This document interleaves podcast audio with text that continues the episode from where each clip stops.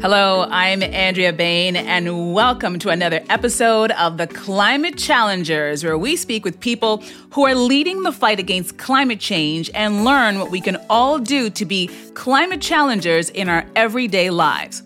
So far on the show, we've heard from nuclear activists and former skeptics, electrification specialists, electric vehicle enthusiasts, and clean energy industry leaders.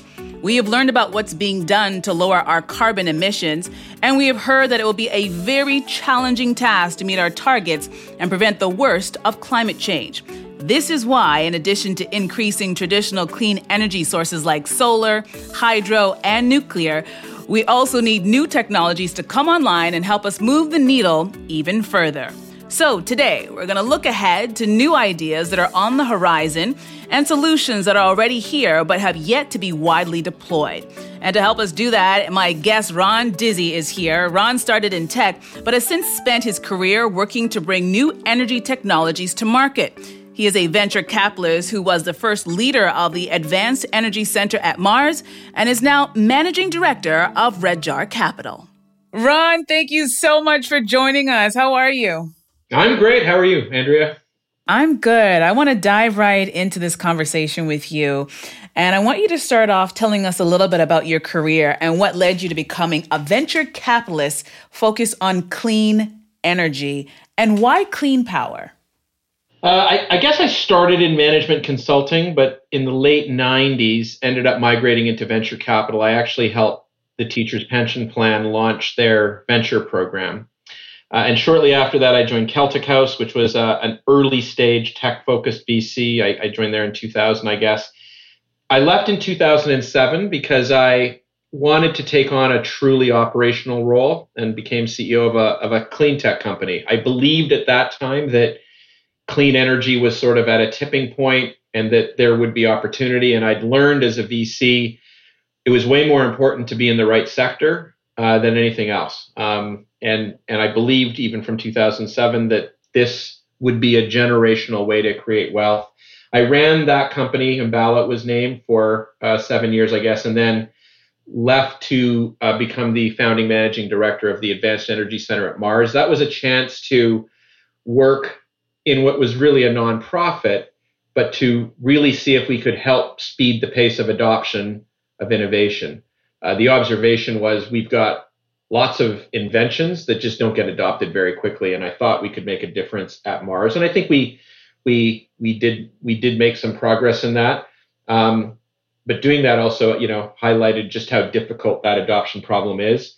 Uh, I returned to the private sector as chief commercial officer at Spark Power. I thought that was a platform that could bring uh, new technologies to bear into traditional industries. Um, and I uh, formed Red Jar together with uh, the rest of the management team from uh, Spark Power actually we're investing our own capital and finding ways to uh, change the pace of adoption in clean energy. All right, I want to share a quote and get you to expand on it. Uh, you said that we don't have an invention problem, we have an adoption problem. Can you explain what you mean by that? Yeah, when when I became managing director at the Advanced Energy Center, I mean, our, our whole focus was was how do we increase the adoption of innovation uh, in the energy sector, and we really saw the problem wasn't one of what technologies were available. That the problem was one of adoption. How do we actually use them? And and it it always sounds like well that should be an easy problem to fix. It, it's really not. The reason there's an adoption problem is because of the way our energy systems work developed over you know the last hundred years? How does a utility system work with a regulator and market makers? Um, the way the incentive systems work in large businesses especially regulated businesses especially the way those decisions are made they all tend to slow down adoption. As a vc i used to see lots of companies with inventions that they had a hard time bringing to market. The, the heart that is always the hardest thing and so you really have two choices. You either figure out how to bring technologies to bear that can work within the existing incentive systems. So those tend to be, you know, very often more, um, you know, gradual changes. They're a better technology, but it does the the same thing in essentially the same way. You know, it's a better transformer. It's a better uh, thermostat for your house, for that matter. You know, these are things that are relatively easy to adopt because you don't have to change everything else around them. Uh, much harder would be to change the whole system to make it work differently. And often we'll see, you know, the big thinkers saying, well, we should just, you know, have systems work completely differently. And yeah, that would be interesting and would work. It just tends to be really, really hard. So um, I really think, you know, we we still have things to invent, let's be clear, but we have a much bigger challenge in front of us. And how do we adopt the things that already are invented and how do we uh, bring them to market much more quickly? Yeah, and you make a really good point. Once things are said, it's very challenging for people to break that down and think about approaching that issue in a completely different way. But I want to talk about the technologies that are available. We hear a lot about hydrogen. Can you tell me what are some of the potential uses of hydrogen? Yeah, sure. So hydrogen is fascinating in, in, in that there could be a lot of different uses. Um, we talk a lot about it potentially in transportation. So the idea of, of for example, long haul trucking using hydrogen as opposed to diesel or you know optimistically natural gas, where people have thought about it, and that's never really uh, attracted a ton of attention. Um, there's potentially use of hydrogen, it, simply injecting it into our existing natural gas supply and simply reducing carbon emissions that way um, at concentrations I've heard everything from five to fifteen percent. Um, you know, your existing appliances will work the same as they do, and and we're just reducing the emissions associated with natural gas by that amount. I know people that are working on hydrogen as a way to supply stationary energy. So, for example, think of the film industry where you're on set and they would normally use diesel gensets. They're loud, they're noisy, they smell. Um, so I, I, I, know of people that are thinking about bringing stationary, you know, stationary generators using hydrogen or fuel cells. So we've seen a bunch of applications like that. I think there's also going to be applications for very large scale, uh, what you almost would think of as storage. In a way, that's what hydrogen is. When you create hydrogen, you've actually taken, you've used a bunch of energy to create hydrogen. That hydrogen is now effectively storage and at scale, we can then use that to re-inject into the electric grid, or in fact, we could use it for other uses. So hydrogen could be a very flexible solution or a, a very key part of the of the of the clean energy transition. What about carbon capture and sequestration? Can you walk us through the state of play with this technology? Yeah, I, I, I I, I, think to to start, you know, we probably are far enough down the path. You know, we're just finished COP26, and I think you know generally people are not super happy with exactly how far we got with that. It's likely true that we're going to have to figure out how to do some amount of carbon capture and sequestration um, because we're so far down the path. Um, that said, you know, you sort of said where is it at? It's still, you know, kind of expensive, um, and I, and I think perhaps the one thing that um, uh, you know proponents of alternatives would talk about there's something like you know 40 megatons a year uh, being captured in car in CCS facilities right now. I suppose the one unfortunate thing is most of that carbon is then used to is used for enhanced oil recovery. So yes, we're capturing the hydrogen, except we're using it to make ourselves more efficient at extracting fossil fuels, which ultimately you know can't be what we're focused on. We're also starting to see more of the alternative, which would be direct air capture. There's a company called Carbon Engineering in Squamish. There's Climeworks in Iceland. Both have been in the news a little bit lately. That effectively are these giant fans on top of buildings, and they're literally sucking in the air that has carbon dioxide in it and extracting it, and either injecting it into rock in the case of Climeworks or trying to convert it into liquid fuels in the case of carbon engineering these are still pretty small scale projects, but they're getting bigger and they still kind of require carbon pricing in the $600 a ton range. So that's, you know, quite a bit higher than where we're at. But I, it strikes me as a venture capitalist, as an investor, is within striking distance, right? You know, it's yeah, it's got to get ten times cheaper, but that's the kind of thing that that innovators do, and that's that is where we still need invention, you know, as we talked about talked about earlier. And earlier, yeah. Now I want to talk to you about storage. But before we do, I'm hoping that you can explain the difference between power and energy. Yeah. So so always a little bit difficult. Power power is the rate at which you produce or consume in this case electricity. You usually measure power in watts or kilowatts or megawatts. That's what we're we're used to. Energy is the amount of electricity that you consume. So, and you measure that in kilowatt hours or megawatt hours typically. Um, and so, you know, if you've got a 60 watt white light bulb, that means it draws 60 watts. That's how much power it consumes. And in an hour, it will use 60 kilowatt hours um, of electricity. So, um, I sometimes think of it, a good analogy is between speed and distance. Power is kind of like speed. So you're driving 100 kilometers an hour in your car. Um, in two hours, you cover 200 kilometers. That's your distance. Distance is kind of like energy, power is kind of like speed. So um, with, with batteries, then, because you know you want to talk about storage, those are both really important measures power and energy. Power is the amount of electricity that I can push into the battery or the rate at which I can push either energy into the battery or take it out. But energy is the amount of electricity, if you will, that is contained in the battery. And I think we tend to think about energy when we measure batteries. You know, if you think about people talking about cars, you'll talk about my car has a 50 kilowatt hour battery or 80 kilowatt hour battery. But you really also do have to be worried about power when you're talking about these things, particularly for grid scale applications.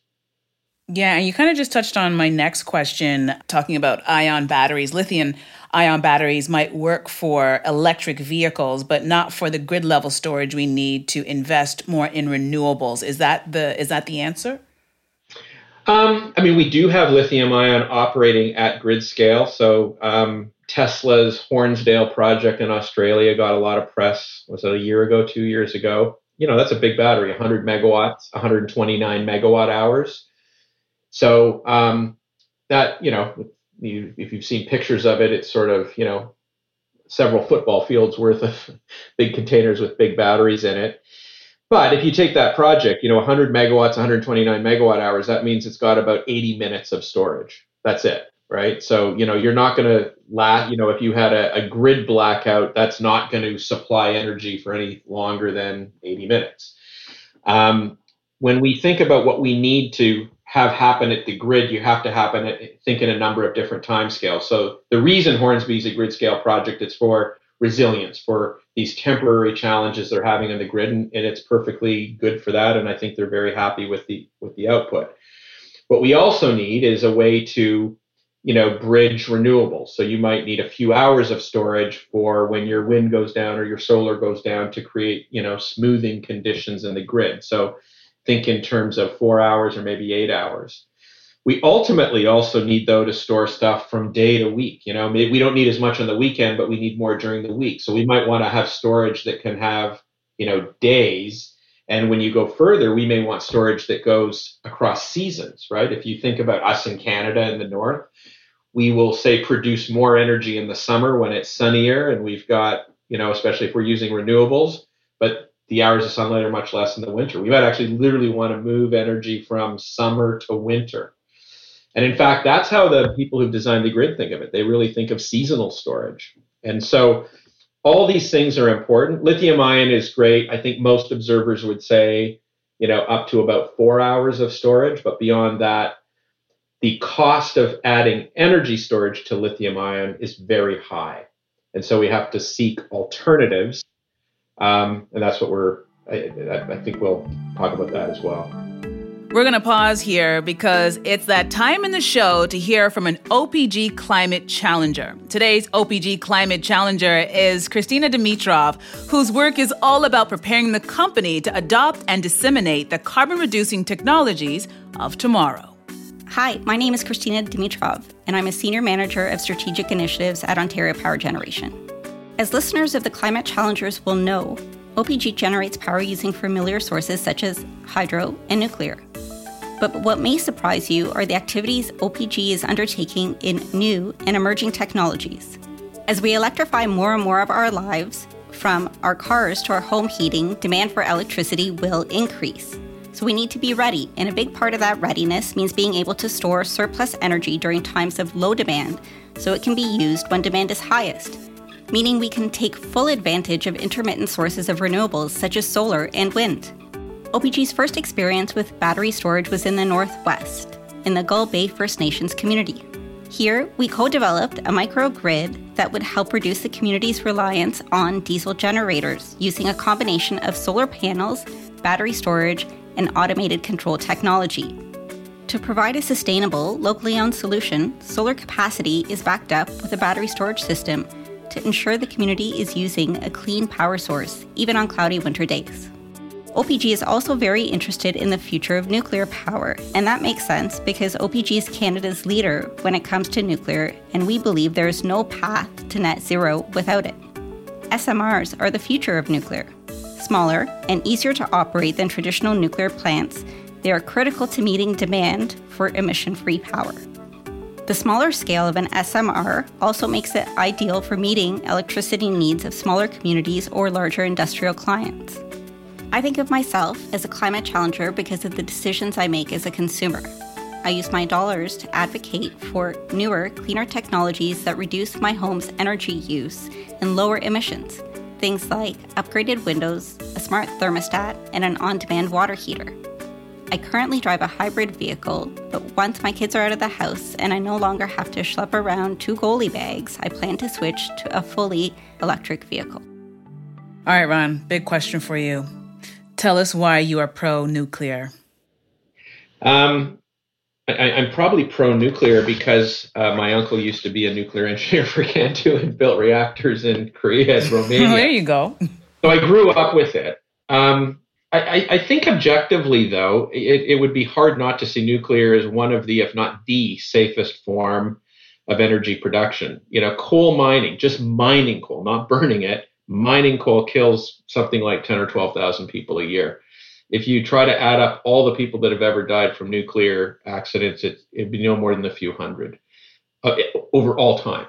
Um, and obviously, a big part of that is because of the precautions we take, right? We, we are very, very careful. There's a lot of regulation to build a nuclear power plant. That does tend to drive timelines and costs up, you know, uh, probably a good idea given you know the, the problems of having uh, nuclear fail. And the challenge with this is, I, I, and I'm not sure I know how to fix it. I think the nuclear industry has not necessarily been the best at its own PR because um, a lot of people are still afraid of nuclear. I, I, had the chance to travel a lot when I ran the Advanced Energy Center.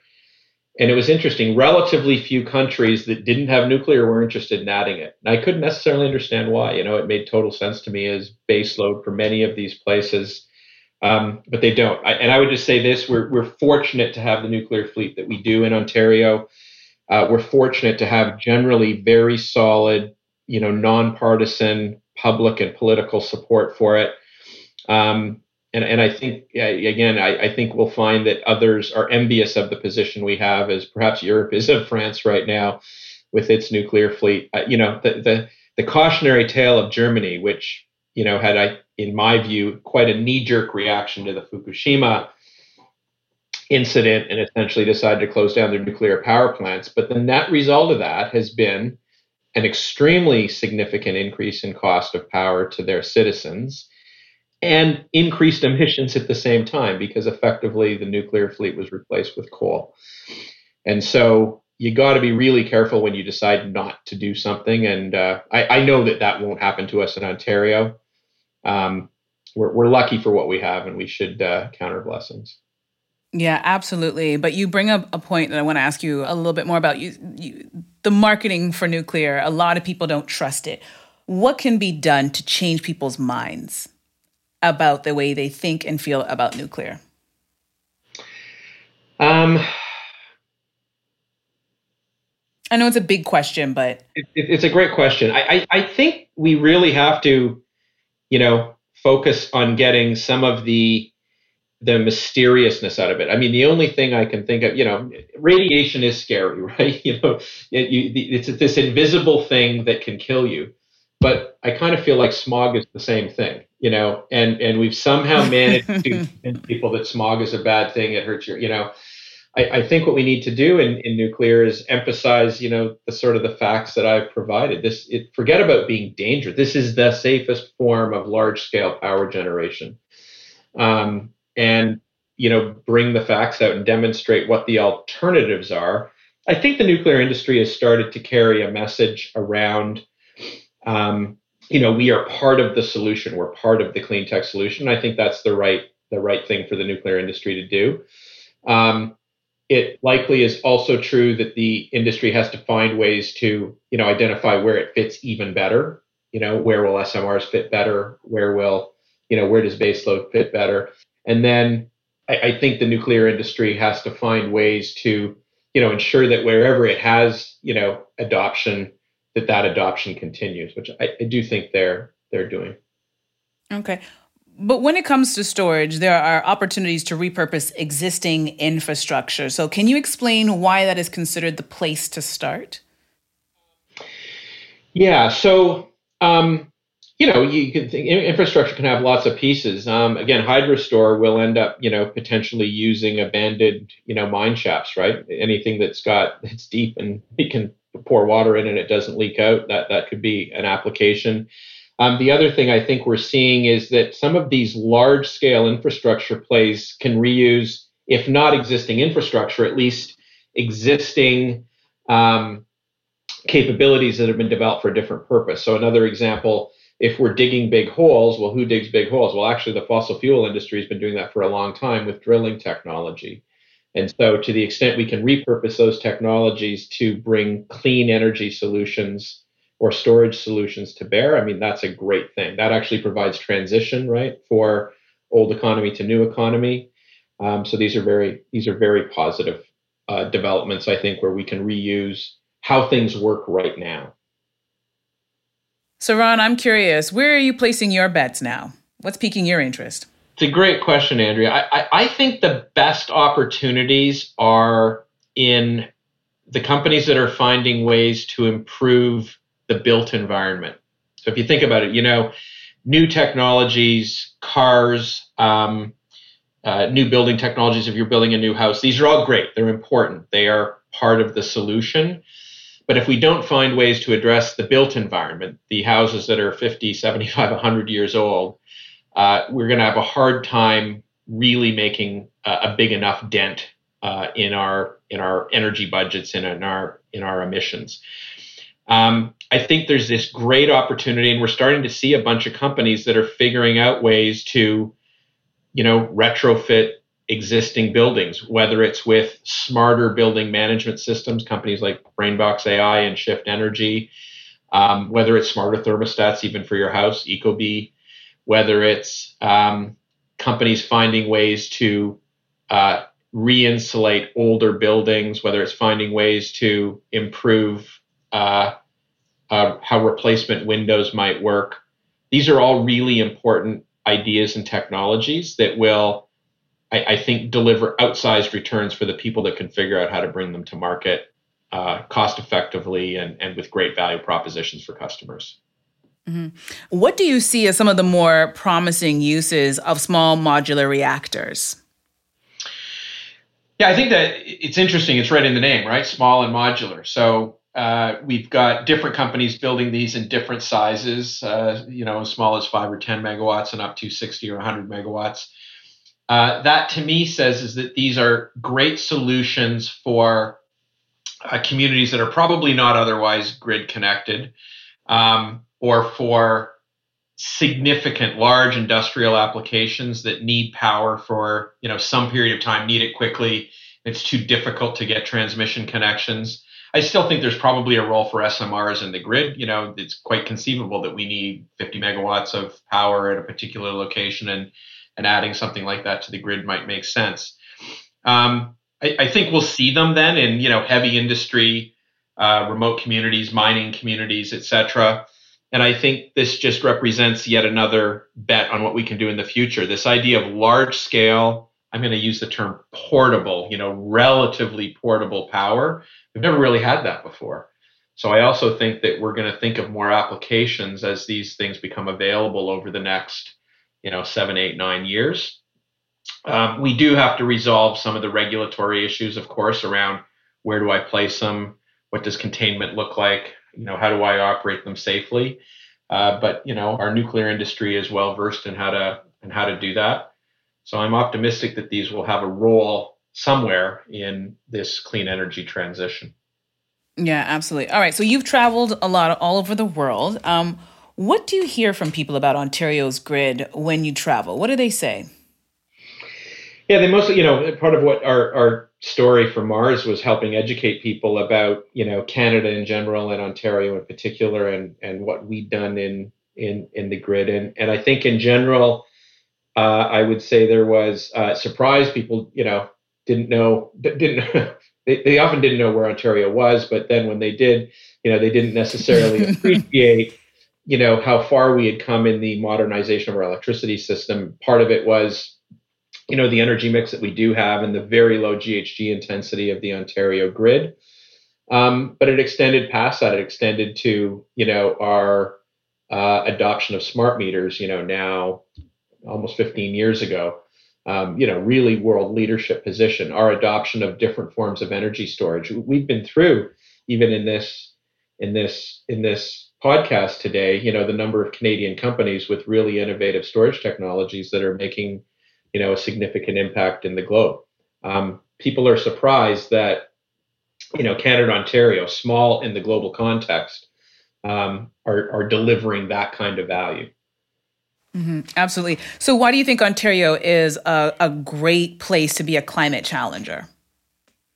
It's interesting. I think we benefited from the four years of the Trump administration, for one thing.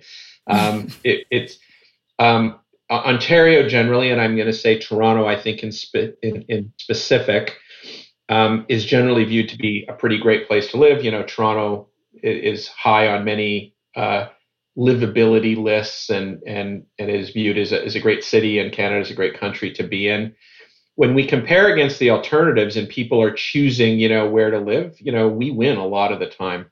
We saw that at Mars. We saw you know, really a reverse brain drain. If that, that if if countries like the U.S. are going to make are, are going to appear to be uh, unfriendly, you know, to really smart uh, people from around the world who are looking for a place to be innovators, uh, we were happy to be that place. Um, and and so I think we've got we've had a reverse brain drain. There's actually capital has become a lot more mobile, so it didn't matter whether the capital was here or somewhere else. VCs have discovered Canada and are plowing dollars into it, and it's a great place to to build from. Right, we're beside the world's biggest market, uh, easy to travel to, easy culturally. Um, so Ontario, Canada, Toronto, great places to build companies from. Yeah, and we got a lot of talent here. All right, in the very beginning of this conversation, you kind of gave us the uh, the roadmap of how you came to this to this career path that you're on now. So, what is it? What does it mean to you to be a climate challenger? So, to me, that means figuring out this adoption question. Um, there's lots of inventors. There's fewer people who know how to drive adoption at scale. I think that usually means finding seams in the way things already work and finding ways to bring new technologies, new solutions. Um, adoption happens really fast if you can find a way to bring things to people that are just demonstrably better, cheaper, faster, etc. Right? When we think about things like mobile phone adoption, it was actually really fast. It was never mandated. Nobody told you had to do it. You just wanted to do it, and and and you know people have been upgrading things like that all the time. That at some level, that's a lot of change, but it's happened you know, in in in many age groups across different cultures, you, you think about it. That has been a textbook case in how to drive adoption really quickly. We have to find ways to do the same things in energy. And so that means, I think, bringing solutions uh, to the built environment that are just better, cheaper, faster than what people have. Um, I think it means, uh, you know, changing the way we think about transportation. I think it means changing the way we think about even how we eat. Um, I think it means, but it but it's got to feel better for people. It can't be. It can't. I don't think it it will be successful if it comes from a place of taking away things or or not doing what people want to do. We have to find ways to do it so that they're happier, better off, and are creating a a greener climate for our children and their children. And that is the key and the perfect way to end this conversation, Ron. I can't thank you enough. Thank you so much for your time. Great conversation. Uh, lots to think about. Uh, once again, I want to thank you so much for your time, Ron. Thank you, Andrea. I want to thank my guest, Ron Dizy, for a fascinating conversation about the technologies of the future. I hope that, like me, this discussion has left you feeling optimistic about the challenges ahead. We know that fighting climate change is not going to be easy, but with the innovators at OPG and throughout Ontario who are working every day to bring new carbon reducing solutions online, we can be confident that we will continue to lead the way to a better, cleaner tomorrow. Thanks for joining us today, and we'll see you next time.